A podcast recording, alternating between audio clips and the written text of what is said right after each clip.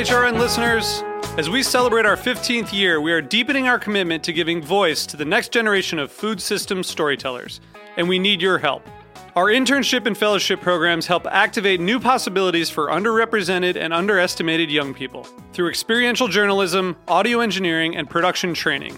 Through these unique programs, HRN helps food equity stewards build essential workforce readiness skills that expand their potential and foster economic mobility. Please consider supporting these critical programs. And with a minimum donation, you can be entered to win a dinner for two at an amazing restaurant in one of eight cities and tickets to a concert at a great venue in one of those cities. We have incredible partners across the country who have donated, as they also share our passion for helping to educate the next generation of food systems storytellers. Check out heritageradionetwork.org slash 15 to donate and enter to win today. That's heritageradionetwork.org slash 15 to donate and enter to win today. And make sure you donate before March 31st. Thank you. Today's program is brought to you by Wisconsin Cheese. Did you know that Wisconsin leads the nation in the production of specialty cheeses, accounting for 47% of the total?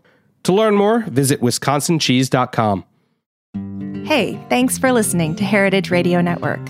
This is Katie, HRN Executive Director, and I'm so excited to share with you our coverage from the Charleston Wine and Food Festival. We are here live today at Charleston Wine and Food. Join us as we talk all things food. Come to Charleston, eat some seafood. Eat all of the seafood. Chicken fried chicken with chorizo steak and salsa verde mashed potatoes. So quintessentially like southern fare at its finest. And have important conversations. We're also talking about professional women in restaurants and how underrepresented they are, people of color in restaurants, and how they're not talked about. We get real with Food Network's Maneet Chauhan. Balance is BS. uh, I, I, was, yeah, I was told that uh, I wasn't going to be bleeped out. And find out about raising sugarcane with Chef Sean Brock. It's like being Indiana Jones or something. You never know what you're going to find. You'll come away inspired by the power of food and the food scene in Charleston. Here's Dr. Jessica B. Harris. Food is constantly in flux, food is always moving. Food is the only real lingua franca that we have that allows us to connect with other folks. So tune in to Heritage Radio Network on tour at heritageradionetwork.org or wherever you get your podcasts. You can't go wrong.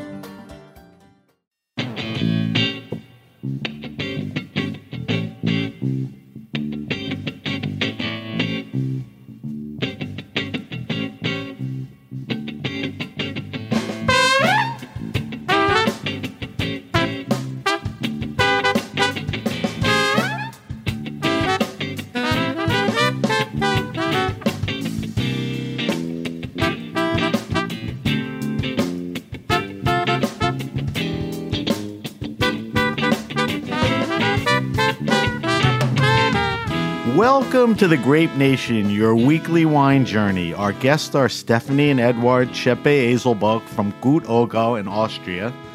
They're calling in from Austria. We'll talk to Stephanie and Edward about terroir, grapes, biodynamics, Gut Oggau, and much more. I'm your host, Sam Ben Ruby. Stay with us for the Grape Nation on the Heritage Radio Network. We bring wine to the people. Edward and Stephanie Tscheppe Eselbock from Burgenland in Austria took on the task and challenge of restoring a 17th century winery, a 200 year old press, and vines that were ignored for over 20 years. What they created was a family of wines based on the personality of these wines, with now iconic labels of different family members. Their winery, Gut Oggau, produces living wines with great energy and is certified biodynamic by Demeter.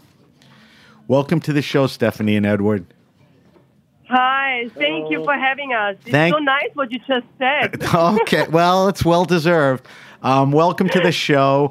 I want to say that back in November during Raw Wine, I had the good fortune of meeting you guys. Sev Peru introduced me to you guys at the Ten Bells um, during uh, Raw Wine. So I did get a chance to say hello and slip you my card and, you know, ask you to come on. So it's finally come, and I'm happy to have you uh, on the show. So welcome to the Grape Nation. Thank, Thank you, you. so much. All right, so And I. thank, And big, and big thank you to Seth to uh, brought us together. Yeah, I think she's in Australia, not Austria, but Australia right now. Um, Yeah. She'll be back. All right, so people who know you guys and know your wines and know the labels, um, it's easy for them to understand what's going on. There's that many more people that don't know. So I want you guys and take as much time as you need to give us a little background on your journey in life and wine that got you ultimately to restoring and opening the Gut Oggau winery and you know celebrating success now. Where did it start? Uh, the thing is, we are still at the start. If you ask us. So Okay, that's always a good thing. That's right. It starts right now at your show Okay. tonight, today. But no, we we bought this oldest winery in 2007 and started to get everything back in shape.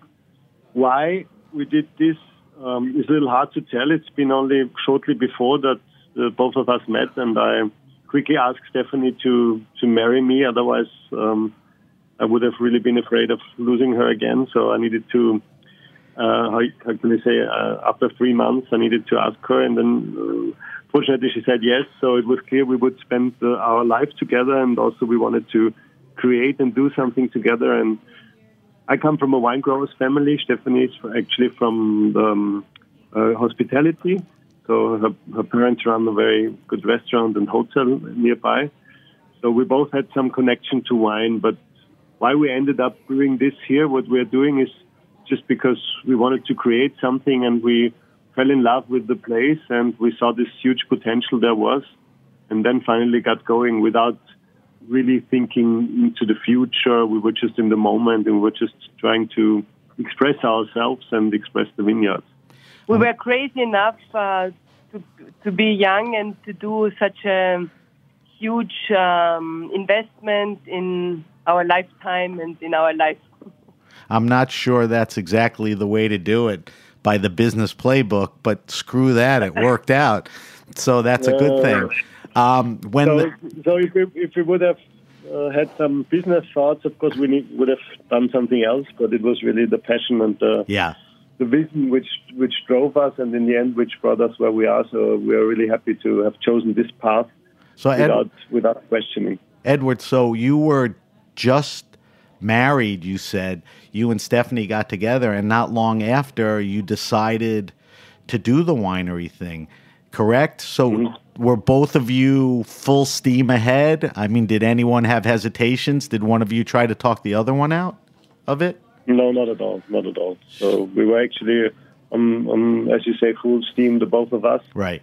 and still up to now we we share the work we share the ideas we share the vision so it's always the two of us and of course sometimes somebody has more energy than the other and then Right. it's the other way around but this is really good the way it is So let's talk about specifically where you are. Did you have to look long and far for ultimately where you set up the vineyard, or you knew about it before? How'd you come about the place you are in now? Um, we, we know the place that it was um, for for um, for selling uh, Okay. through my mother. She told us that uh, there's such a nice uh, winery and it's uh, going to be sold. And yeah, we saw it and we fell in love. And we also knew that there's so much potential here in this region and in Austria, which is not really taken yet. And um, this was our idea to show the world the, the amazing potential what uh, Austrian wines have. Right. So give people an idea geographically. So we're talking Austria, we're talking the Burgenland region, and are we talking about is it the town of Oggau? Yes, Oggau is the town. At the town, and, And you're not Au- far from a lake, right? Yeah, exactly. We are uh, on the um, border to to um, to Hungary, and if you like, you know all Austria, but it's not the Alps side what we are uh, Right. in. It's more the the very um, flat area, very um, I don't know how you call it, very smooth. It's on a second glance beautiful. It's it's not loud beautiful. It's not like yeah the rest of Austria. It's Right. This It has its own beauty. Yes, exactly. Right. Um, and we're talking about 14 hectares over 32 acres. Yeah, yeah. Actually, we, by now we are at 18 hectares Okay. of vineyard. So you've Um, acquired more know, land? in, in acres. I don't know exactly that Yeah. is, but all the vineyards we work on have already been planted. Okay. So we didn't plant any ourselves. We took over already grown-up vineyards between 30 and 60-year-old vines, which is for us also important because, of course, they're deeply rooted and they can show the potential of the terroir. That's uh, terrific. Even better than, than young, energetic vines. I want to get in. Go ahead. Yeah, and, and that's why from the start we, we chose not to, to go for any new plantings. And we're happy enough to um, once in a while get a, a, a very beautiful piece of land which we can add to, nice. to our production. And that's, that's why we are on 18 hectares now. Nice. So a little expansion. Um, I want to talk to you about the vineyards and the winemaking, but before that, and I think you may have answered this when we opened the show, when you took over the winery, did you guys have a clear vision of what you wanted to do initially? Or you kind of jumped into it and things evolved? Because, Edward, you said, you know, everything is always new, even 10, 11 years later. But did you have a clear vision or, you know, how did things work, work out? No, I mean, we were both very young. I mean, very young. I mean, now, yeah. But we both knew exactly the vision in which we wanted to go. But of course, we didn't know the way Right. going through. But the idea and uh, how we see wine and um, the philosophy and the um, uh, that we are working, that we are going to work in that biodynamic approach, this was clear for us. Right. But at the end, you know, like also with uh, the labels, it was also clear for us, or it was, it felt right, Right. to to explain the wines like this. But we didn't know that it has so much impact now. Right. You know, it was Right. yeah, it was everything what we do is like um, yeah, with instincts and with uh, feeling what we have, and at the end, it's it's right for us. So where you are today is a continued fulfillment of your vision. I mean, you thought about it then, you're doing it now, and you'll continue to grow it. So that's a good thing. You you stayed. Yeah, it's like I think it's it's the same like um, when somebody asks us, you know, uh, what is the your your future look like or what's your plans? We don't really know, but it's you know you're in a boat and there's the river and right. of course you hold your boat, but Right. you don't know where really it, goes. You which get you nice get pulled a little, right? All right. So I want to talk about you know the vineyards. I want to talk about how the wine is made. I want to talk about grapes. You know, so I'll I'm going to ask you a bunch of questions. So let's first talk about the vineyards. I know they were neglected for many years, um, of which you came in and fixed them, but there was a positive to that because you wanted to go biodynamic, and by the vineyard sitting there untouched for 20 years, it was literally a way to wash away the pesticides. Is that true? Yeah, it's true because they haven't been treated in the in the years before we took over. So talking of conversion to biodynamics, they certainly reacted very positively on this. And also, which is a very important aspect, is um, there wasn't any fertilization the years before. Right. So the, the, the vines didn't waste any energy into growth, but they could really focus well on protecting themselves from the start. So the growth is very poor, partly because of the poor soil, Right. partly because of the the age of the vines. But all we get, the, the all the plants give us is what we can take without exploiting, and this is really important for us. So we're not exploiting the soil, we're not exploiting the plants. They they willingly give a bunch of grapes every year, and this is good enough for us to to really show what the potential of the vineyards is. We're not looking for quantities, we're looking for qualities. Quality. And we have a very good balance in the vineyards. So, how hard was it initially to get the vines up to your standards? Did it take a year or two? I mean, w- was it an ongoing process when you were? I think it's still a process, no? Yeah, yeah. we we we can always improve. So there's no for us. It's not even after these now 11 years that we've been working working on the vineyards. We wouldn't say they are at the level we we hope them to be. So it's always improving. There's always more life in the soil. There's Right. more minerality released. There's more healthiness in the plants, in the grapes. So this will continue. We just have to continue working the way we do and and being sensitive on the vines.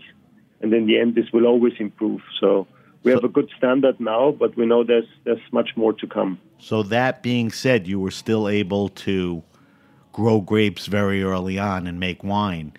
Even though 10, 11 years later you continue to make things better, you did make wine early on, right? Yeah, yeah, from the start. So the first vintage was 2007. Okay. It was the first grapes we picked. So we had all the year with the work of pruning and everything done. Right. And yeah, we started with this idea of natural wine already at that time, Right. and of course the the work in the, in the the biodynamic work in the vineyards. So we had this lively wines in the cellar from the start, and this is what actually also brought us on the on this wine family idea in packaging, in labeling the wines. Right. But again, 11 years later, of course, the, the vineyards are in, in a different shape, so they release much more energy. They they are much more storytelling because the work continues, and, and of course, the, the life in the soil is is much more intense than it used to be when we started. Right. So you are now biodynamic. You are Demeter certified. Um, did that was that a process that took a, a, a long time? I mean, you said your vision was to be natural biodynamic, you know, organic certified and all that. When how long did that take to get one the certification and, you know, satisfy you that you were doing it right? The certification in Austria takes three years. And, Okay. and 2007 we started. It was like seven, eight. And At 2009 we were certified Demeter. Right. So you And, set out to be um, certified right away. Yeah, but it takes like I Right. don't know how you call it in English. Like That's the, this, the conversion. the So conversion Right. takes three three years. years. Right. and um, yeah, uh, satisfied. Yeah, but for us it was not the, the certification which made us uh, satisfied. It is more the I don't know the the, Sustainability. the progress in the vineyards where we see that it, it works well, you know, and it um, brings us to to our goal, what we want in the vineyards, to have Right. this liveliness, what Eduard said, and also this very high quality grape, which brings us also to our to our wine, which we have in in, in mind. Right. So I want to talk about the grapes and all that, but before that, what are the type of soils that are, um, uh, you know, in the field? What are the grapes growing on, Uh, and does it reflect, you know, the taste and the flavors? Are there different plots of different soils, or generally you're planted in similar soils? No, we have we have lots of different soil types, and the vineyards are quite widespread. So it's small pieces. Right. We have more than 40 different pieces of land, which is typical for our area. Right. So it's not one one big surface. And so the main differentiation is the vineyards on the, on the uh, flat land, on the plain area, It's mainly gravel soil. Okay. But also in our place where we are hardly any loamy, any fat, any concentrated soil. So this is also poor soil there, very stony, flinty minerality from these gravel stones. And then on the hillside, we have a rather high um, amount of limestone in the soil, which is from the, the ancient sea, the mussels of the ancient sea, and some slate rocks as well. So it's a good mix of these two soil types. The, on, and on top is also rather poor, so it's mainly sand soil on top. So also not a rich soil, which makes the wines also very straightforward, very sharp. Right. And so this you- is also what we like. you have a lot of different soil types which give you different kinds of grapes. So most of your is this fair to say and correct me if I'm wrong, most of the wines that you make are field blended? Yeah. Yeah, all of them. Right. So when you took the vineyards over, um, what grapes were already planted? And Edward, I think you said you only added, you know, a few hectares, so you didn't plant a lot of new stuff. So what was planted? And I'm guessing that's what you're going with now, right? Yeah, yeah, and uh, we didn't uh, plant any new. Right. It was everything what uh, came um, more. It was also already planted with old wines, but um, the the grape varieties in we have 50% white and 50% red. It's mainly Grüner Veltliner and uh, mainly Blaufränkisch. These are two Austrian. Um, Blaufränkisch is the red, right, Stephanie? yes, exactly. And Gruner, we know, is really the famous grape of Austria. But there are other, there are other grapes out there, right? Yeah, yeah. So we have we have Welschriesling, Pinot Blanc, Gewürztraminer mainly on the whites. Right. We have Zweigelt, we have Rösler on the reds, and uh, yeah, in the end, again the, the the focus is on these Austrian indigenous grapes. Right. But since we do the field plants, there's hardly any single grape wines, and also we don't put the the grape varietals on the labels because we want the wines to be free in their expression. And it's maybe different in, in the States, but in Europe and especially in Austria, uh, if people have a grape varietal in their mind, they are rather narrow minded regarding the style of wine, and they would expect something which our wines, as living as, as natural wines, are not willing to fulfill. They don't want to fulfill any expectations, they just want to tell the stories of the vineyards and the vintages and nothing else. So even though a wine may have a decent amount of Gruner, you're not going to label it as Gruner because you don't want people to open the bottle and think, okay, I'm drinking a Gruner. You want Gruner just to be part of what you're presenting in that whole blend and the terroir and all that. True? Yeah. and also that people let let loose or let go from these um, uh, things which we maybe learned about wine, and because uh, wine is so, it's a, a cultural thing. It's it's something livable, and and people should uh, yeah let go. Right. It's like reading a book. You don't take each word, word, word from each other. It's like yeah, Yeah, it's it's the whole. go with the flow. Yeah, Yeah. I agree with that. Um, I think you guys, Edward, you may have said this and explain for me a little. I, I think you said Austria, as far as you know, making wine is not as terroir driven as, let's say, some of the other European countries like France, Yeah. Italy, Spla- ex- uh, Spain. Do you agree? And explain what you meant. Yeah, I totally agree. And this is um, so actually the German-speaking countries they they rather go for grape varietal wines, and the the quality used to be for a long time rated by the the sugar content in the grapes. So it's a different system from the appellation systems, which is common in in the Rom- Roman countries, France, Italy, Spain, whatever. So that's also the the root of the so to say problem. People are focusing on on the grape varietal and they don't accept that, the, of course, a grape varietal needs to taste differently whether you are, let's say, in the north of Austria or in the south or in the east, because there's a different microclimate, there's different soil. And the, the, the indigenous grapes, not only in Austria but everywhere, of course, why they are here, why they have been kept in the vineyards for centuries is because they can really well express the, the origin and the terroir and where they come from. And that's, that's the main reason why these, these grapes has been have been so successful, and not because they they uh, are referring to any character or style of wine. And this has been in modern times, in modern winemaking, very much the focus. So grape varietal driven wines are always made wines. So this mainly the expression is through the vinification, is not through the vineyards. Right. That's what makes your wines unique. All right. So let's talk about the winemaking a little. Um, I'll set you up and say that you guys are low intervention winemakers. You believe in gently processing your wines. So tell me how you do that, how you achieve that, you know, what you have to do. That's important to you. I mean, you have grapes that you've painstakingly farmed, you're biodynamic, you've got great fruit. Now you're taking them into your cellar, and this is an important thing. So tell me your philosophy. Yeah, I mean the most important thing are the vineyard, uh, vineyards, and um, we are focusing outside. And what is the most important thing is the the perfectly ripe grape, which we bring in the cellar where we don't treat the wines anymore. And if you have this balance in the vineyards and the yeah perfectly ripe grapes, then you don't. Then the work at the end is done. So when you say you don't you don't add anything, I mean, you, are you using natural yeasts? Yeah, it's uh, um, spontaneous fermented. We don't That's do it, anything huh? in the cellar. There is no.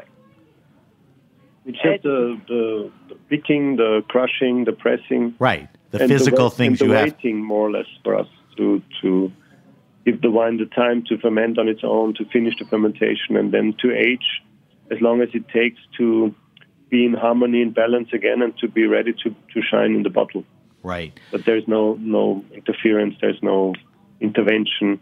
This is just because we think the, there's so so much beauty in the in the grapes. We pick that it wouldn't make any sense to to intervene and to interfere because we would only reduce this beauty and we would make more one-dimensional wines if we would if we would literally make them if we would just let them let them age and grow and, and develop on their own then they are multi-faced and, and they have all the beauty which nature gives us Right. Now, I had mentioned in the intro when you took over the winery, there was a 200 year old press. You did, in fact, restore that, and do you use that to crush some of the grapes? The um, the um, the how do you call it? the uh, the, um, the mach- uh, yeah the, The old press. the machine was already in the in the um, in the winery. Right. But we um, restore it and uh, yeah we we produce two wines with it. Right. But it takes really long time for one for, for one press. It takes like uh, 16 hours to to crush one one basket. As much as you don't want to intervene, you also don't want to take forever, right? Yeah, exactly. yeah. So, I mean, I, I guess. but it- as long as I have a good uh, bottle of wine next to me and my husband, I don't. I right. don't It'll, it'll get you through the day. Um, t- two more things on winemaking. So, you do spontaneous fermentation, right? Yeah. With naturally occurring yeast. Um, how do you age the wines? Are all the wines aged similarly? Not time wise, but you know, in vessels. What do you do? Yeah, we we found out that for us the best way to age the wines is in barrels, Okay. and we use mainly bigger barrels, which means 500 liters plus. right. So we we have 500, 1,000, 1,500, and 3,000 liters. Are those oak? Why the wood? Sorry. Are those oak? Yes, okay. We have a coo- very good Cooper in Austria, so we only rely on, on Austrian oak from this Cooper. And um, for us, why the, the wood is not to get any taste or tannics into the wine, but for us it's really to, to have the chance to for the wines to breathe. So we, we need some oxygen exchange. We need the wines to develop because they are alive, and life can only develop if there's oxygen. For us, it's the best way to to age in uh, ferment as well as age the wines in the in the barrels. So would the oak, the large containers, help you with natural wines to help them breathe and you know get that liveliness? You wouldn't necessarily get that in stainless steel or concrete. No, sorry, um, we have a few concrete vats as well, which we use. Um, this is also um, a nice way to do because there's also some micro oxygenation. Um, for us, also because we think um, in general wood is something which is more more live. This is why we pref- prefer the wood. But we have some concrete as well. We wouldn't exclude this at all. But stainless steel, uh, in the stainless steel, the wine is hermetically closed in, and there is no exchange. So that's why Right. you, you preserve a rather fresh, uh, youthful idea of wine, but it's really hard for wine to settle and to develop. And this is what we are longing for, because in the end, we want to bottle the wines at the time they are stable, they are harmonized, they are balanced. And that means they need to develop to a certain extent. Right. Now, I, I think I came across this, and I'm not sure if it's all your wines, but I read that you treat the red and white grapes the same way as far as leaving them on the skins and fermenting and all of that. Is that true, or is that with some of the wines? No, this we we started in um, 15 already, and 16 we closed the gap between white and red. Right. Because for, for our idea was like that. I mean, Ida and me, we are thinking a lot, discussing a lot, and rethink what we do. And uh, we realize that in the vineyards, we don't make any differentiation between white and red. And who is saying that we we have to do it in the in the cellar? And that's why we said, okay, we don't discriminate one or the other color. We treat them completely the same. And you get And the we said, results. okay. You get the results you want.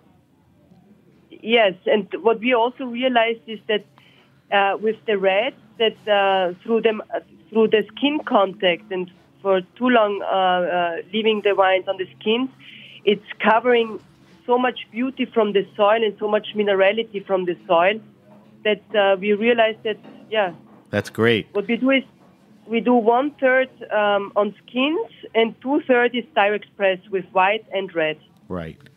Um, that's a very interesting thing about um, your wines, and I'm not sure a lot of people know that. Um, you make certified biodynamic wines, which is really, you know, and you guys said it a few times during our talk, you know, a living, vibrant wine.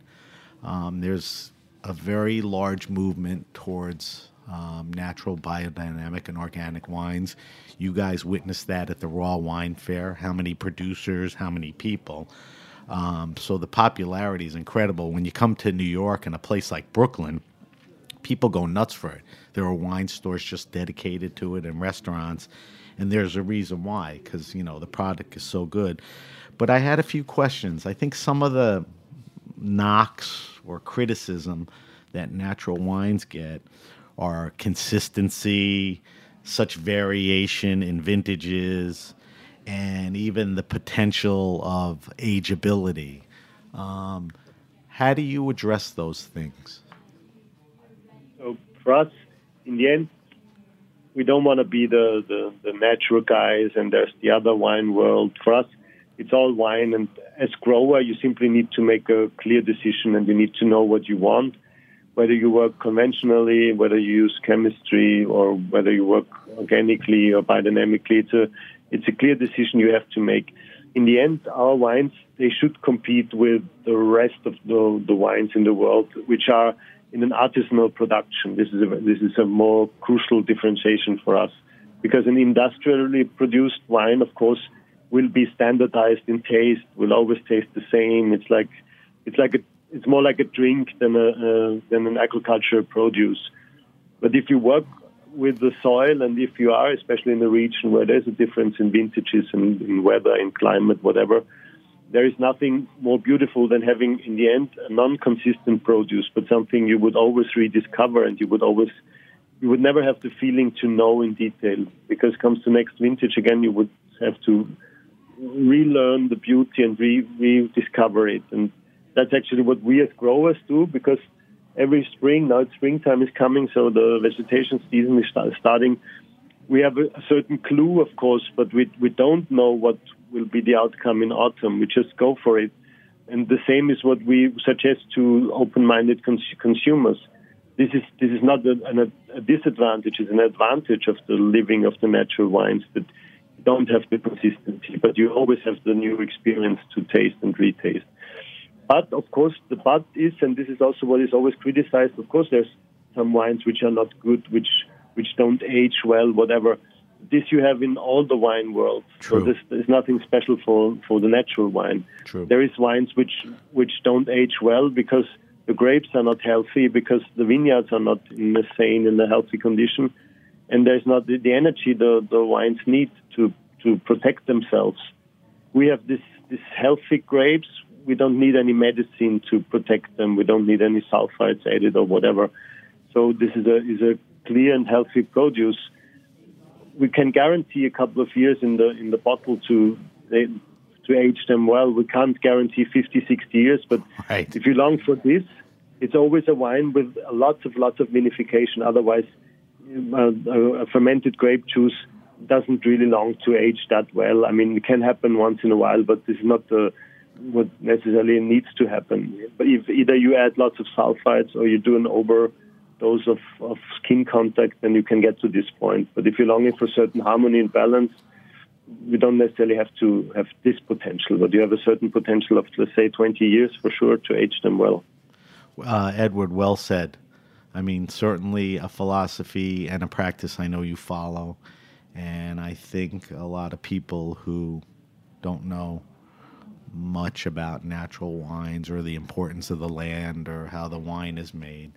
I think in answering that question, you addressed a lot of things. But in the end, it's not about uh, labels or titles, it's about putting your head down and making artisanal wines. Um, and, and I agree with you. All right, guys, we're going to take a quick break. And when we come back, I want to talk to you about a few more things. I want to get into the labels, which I think is a very important part of Gut Oggau, um, and a few other things. Then I want to ask each of you to answer my wine list. So we're talking to Edward and Stephanie Tscheppe Eselbock from Gut Oggau, and you are listening to the Grape Nation on the Heritage Radio Network. We'll be right back.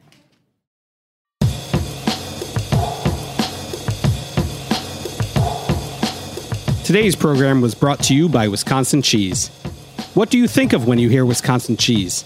For me, I think cheese curds. Delicious, fresh, and squeaky cheese curds. Or deep fried cheese curds. Cheese curds literally any way, anytime, any place. I think about Andy Hatch and Uplands Cheese, the farmstead cheese company behind Pleasant Ridge Reserve. I think of delicious stinky Limburger and its long storied history. I think of Dunbarton Blue, made by master cheesemaker Chris Roelli. I think of Roth Grand Cru Surchoix, which was named 2016's World Championship cheese, and Sartori's Black Pepper Bellavitano, the 2017 U.S. Championship cheese. Wisconsin produces the world's best cheese, with lush grasslands and a glacial water supply that produce the very best milk. Fourth generation cheesemakers combine old world tradition with new ideas and the highest standards to make innovative cheeses that win more awards than any other state or country. To learn more, visit wisconsincheese.com.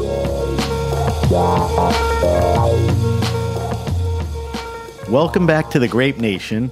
We're talking to Stephanie and Edward Tscheppe uh, from Gut Oggau. They are in the Burgenland in Austria, and they are making a very exciting line of wines that have gotten incredible notices. They're limited wines, but they're available at uh, some great restaurants, uh, certainly in New York and uh, parts of the country, and they are in some better wine stores. Um, so, guys, I want to talk to you about something that is very visual, and that is after you've done everything we discussed, which is planting and growing, vinting and bottling, and all of that, you have this very eye catchy, stunning concept with your labels. Um, so, talk to me about the story behind the labels, and then we'll try to describe them to people. Yeah, the, the, the story of the labeling actually is quite simple because when we started in 2007, our first vintage, we didn't really have any clue of the outcome of whatever we were expecting from the vineyards, the quality of the wines, the natural approach, whatever. But what we realized when we had the, the first wines in and they were fermenting, and after fermentation was a very, very particular liveliness in the wines, also at that point already. And for us, we found that each wine was so unique in personality and character that we said, why wouldn't we describe the wines as if they were persons when they are for us these strong personalities? And that's what we did. So we put a personal profile on each of the wines and then created faces according to these personal profiles. And so the faces on the labels, they are fictional. They are not any reference to our living family or any working persons or whatever. But it's just the, the expression of the character of the wine transferred into a face. And the, the wine family in three generations is according to the natural potential of storytelling of the vineyards. So there's vineyards which would always give us rather youthful, energetic wines, and there's vineyards which would give us more life experience, more settled characters. And that's how we differentiate these different wines. So you have the three generations, or you have grandparents, parents, and kids. And you said that the wine labels with the younger members of this family are the more youthful, energetic wines, and as you move up, do you use the 200 year old press to press the grandparent wines? Yeah, the grandparents we we uh, press with the old tree press. Right. So that that Yeah. that matches everything. So there are 10 wines, 10 family members? Yes, yes. How does that break down? A Couple of grandparents, then where does it go from there? I think in uh, like in uh, uh, normal crazy families, you know, Right. it's like all mixed up. right, right, right, right. Um, is there any uh, truth or resemblance in any of these stories, characters, drawings? No, the, the, the stories also you, you must not take too seriously, but for us it was important to show, and this is also something which is crucial with this wine family idea.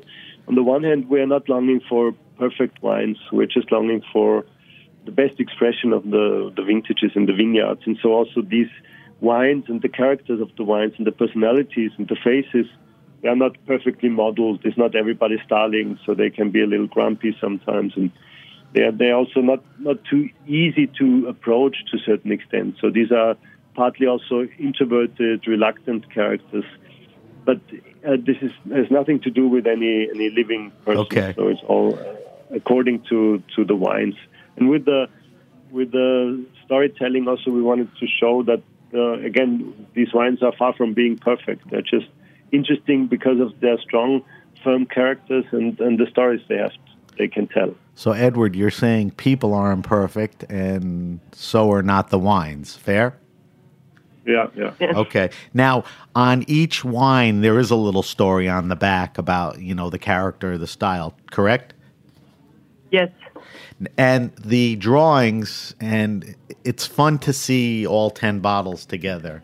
And when I promote and post the show, I'll put that on our Instagram and Facebook. Um, but they're line drawings. I think I read somewhere, and tell me this. You, you brought on, uh, was it a, a local artist or a friend to do the drawings? No, it's big. I was in a art school, Right. and I studied photography, and it's a friend of mine Right. who did the drawing. So you had a friend do it. Now, here's the thing that I read that I wanted to ask you. You're, I don't know, 10, 11 vintages into uh, the wines. Do you age the character and the line drawings with time, or are they the same? No, they stay the same. They do. I, th- Yeah, yeah, I thought I read comes somewhere that you age the uh, character. No. No. All right. So what is what is crucial in our approach, as you already mentioned, and, and which is correct, we do field plans, but every vintage, the same vineyards go into the same wine character and the same personality. So in the end, we have a strong recognizability of this character of the wines because of the soil, which is the constant level every vintage. So the, the vintages do make a difference, of course. Sometimes the wines are a little more extroverted, sometimes Right. a little more introverted, whatever. But in the end, the, the, the, the strong character and the personality behind is the same because it's driven by the soil. Right. So and and so the, the family can or could so far also stay uh, visibly the same because we, we always felt this personality every vintage in, in the wines. Right. One question to that. Um, do you tweak the percentage of blends each year, or you, you know, will you stay at sixty percent Gruner on one of them all the time, or you'll go up and down based on the vintage?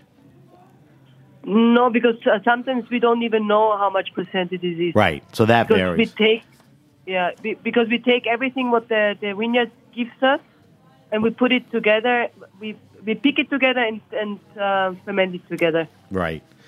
Um, one last thing, and then I want to ask you my wine list questions. What do you guys think drove such incredible interest and sort of created this cult like following for your wines? I mean, it's really been an, it's probably one of the most Instagrammed wines. You know, it's a Somm favorite. So I'm guessing that Somms had something to do with it, being at wine fairs, the labels. You know, people look at books and they see a label, they buy it. They'll look at a wine. Distributors, you know, if you have the right to. What what drove this like recent? You know, in the past few years, it's been meteoric. Do you have any handle on that? It's good, Uh, no, but what do you think? PR agency, anything? no, but what we think, I mean, of course, we we sometimes we question it ourselves because we don't really know. I mean, for us, it's great to have this impact, but we don't really know exactly. So everything is important and nothing is important on the same hand. Right. Because what we do, we do with passion and emotion, and obviously, these emotions they they are really uh, transported in, in each bottle, and we get amazing feedbacks not only on the social medias but also direct feedback from all over the world by people having our wines and memorizing writing them. emails and Right. it, it was uh, uh, the best wine and it's really sometimes for us also incredible and we have to i don't know how we have a saying like that we have to uh, take each other because we for us it's also incredible that people are so reflecting on our wines but yeah, it, it, it has been. but we, we have a very humble point of view on this because in the end it's a very consistent work we do we don't make any compromises we what we promise is what people find in the wines and that's also probably crucial Right. Um, I agree with that. All right, I want to ask you guys. I want to move to our wine list. I want to ask you guys a bunch of questions. I want to get an idea of what you guys are drinking. Um, so I'm going to ask you a question, and each one of you uh, answer it. It's about five questions. We'll buzz through them. So, besides drinking and tasting Gut Oggau, what wines are you guys trying and drinking now? What's on your table? What's interesting you? Is there anything seasonal? Stephanie, what are you drinking now? um, now i drink because we came, just came from sicily um, vino di anna Okay. One of my favorite wines All right. right now That's a good one. Edward? of course I, i'm happy to share bottles with my wife Okay. So the But, bo- um, anything yeah, else? On the same on the same hand, so talking of Italy, for example, Le Coste from Latium is also one of our at that time Nice. favorite wines to drink. Great. Good to hear that. Now, do you guys, this will be a collective answer. You don't have to answer it individually. Do you guys have a favorite wine and food pairing? Is there something you come back to? Is there something that when you cook and match it with the same wine, you say, oh, wow? Is there a favorite? No, because uh, we we never go back to this what we had already. Okay. You're always moving. not even. it even, would be too boring. but not even champagne and oysters? I mean, you don't have a favorite thing? No. Okay. No, no, no, no, All not really. All right, you got you're right. You guys are boring. All right, now probably you're going to have to answer this um, with a European answer, maybe a local answer, but feel free to answer it with you know any place. I always ask my guests, tell me your favorite wine restaurant and or bar. You know, a place that you go to that has an incredible selection of wines. They're knowledgeable knowledgeable about it. You know, they have good food or it's just a good wine bar. Do you guys have a favorite, whether it be locally or in another country or the U.S.? Is there anything that stands out to you guys? Us, it's to be honest a little hard to to answer this because we we have the chance to travel a lot and we see so many beautiful places with passionate people and burning for for the for the idea of our wines and the, the wines of fellow growers. So it would be quite unfair to just name one or even name ten because there's, Right. I, there's I- thousands of really really great places around. a lot of times I have to tell my guests, you know, I'm not asking you that to incriminate you or um, sort of leave anyone behind, but, you know, every now and then somebody has an opinion. I think the good news is, and you'll agree with me, there are a lot of places like this. True? That Yeah, it- Yeah, Yeah. more and more. more, yeah, than ever. All right, so Yeah, but what I would also, I mean, I would give you um, a, a place, of course. It's um, in Austria. It's called Restaurant Taubenkobel. Spell that for me, And, um, Stephanie. Spell it. This is Tauben Taubenkobel, and this is the restaurant uh, which my parents own. Ah, yes. Uh, my I know it. sister and um, her uh, husband um, uh, running the business. And my, my mother started already 30 years ago with um, a really amazing wine list with uh, biodynamic and natural wines already. And my sister and my and her husband are now running this place. Nice. This I would, uh, of course, say that it has to be a place to be. Right. And I would agree. Totally. I, I'm glad you mentioned that. All right, two more questions quickly.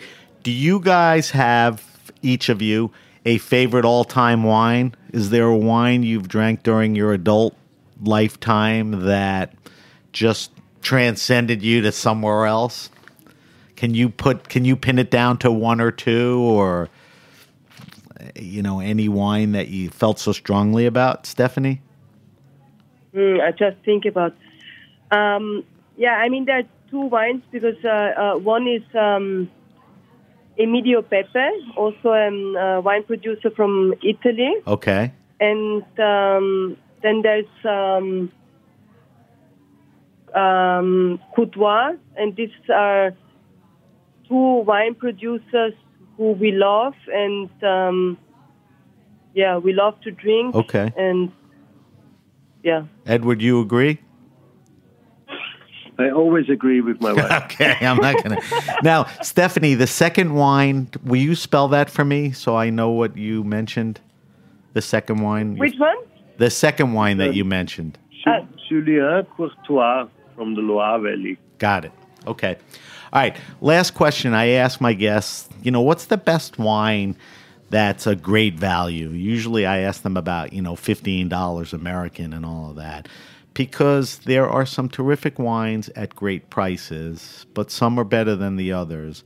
I'm not going to ask you for a specific wine or even a price, but in your guys' opinion, what do you think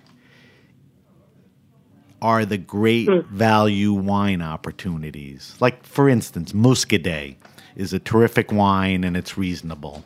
What else do you think? Of course, Gut Oggau. But but but Very reasonable. it- no, we know that. That's but but beyond that, I mean, Gr- Gruner. Would you agree Gruner is a great value for the money?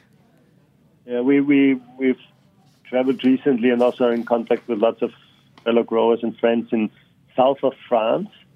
Yes. And here you find some amazing growers which are more or less sometimes only at the start. Right. But for us, I mean, what is what does what does value mean? So value doesn't necessarily mean that, that it has to be at a low price. Value can also be a high priced wine can have a, a very good value because it's always a question of the work behind the, the effort the growers growers making the the surroundings, the the preconditions in the vineyards, whatever the emotions which the people put inside, whatever. So that's also a question for us. If you ask for what is a good value wine, we wouldn't say it has to be a rather cheap wine. It can be right. That's why I don't use the word cheap. Um, but I'm I'm always out on that quest for a great bottle of wine that is not that expensive. And you know, next time I should sort of mention that you know it should be from people who are sustainable growers and low interventionists, because then you really get everything. So I Yeah, do, yeah, yeah, yeah, that's, that's yeah, true. That's that's, true. you are right. I, I agree with all of that. Um, All right, guys, we're going to wrap up the show. Thank you for answering my uh, wine list questions. I'm going to post them in our social media. Um, that was Edward and Stephanie Tscheppe Eselbock from Gut Oggau. They answered that.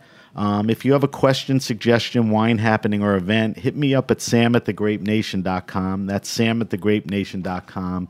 You could follow us on Facebook at The Grape Nation. Uh, we'll post Stephanie and Edward's wine list answers on our social media sites and any other information on Gut Oggau. You can follow us on Instagram at sbenruby, and you could now follow hashtags. So follow the hashtag The Grape Nation, and on Twitter we're at Benrubi. Um, Edward and Stephanie, if we want to find out more information and we want to follow you guys and the brand on social media, where should we look towards? Huh, the easiest is on Instagram. Okay, and the Instagram account is It's Gut Oggau. Gut Oggau. Okay, that's G U T O G G A U. Um, so that would be the best place to go. All right, I want to thank my guests, Stephanie and Edward Tscheppe Eselbock from the winery Gut Oggau. I want to thank you for taking time out of what I know is a very busy schedule. I've been kind of tracking you, and I think you guys have been on and off the road a lot lately. So thanks for sitting down. Um, I want to thank our, Thank you for having us. Thank you. I want to thank our engineer, David, who's helping me today, and everyone at the Heritage Radio Network. I'm Sam Benrubi, and you've been listening to The Grape Nation.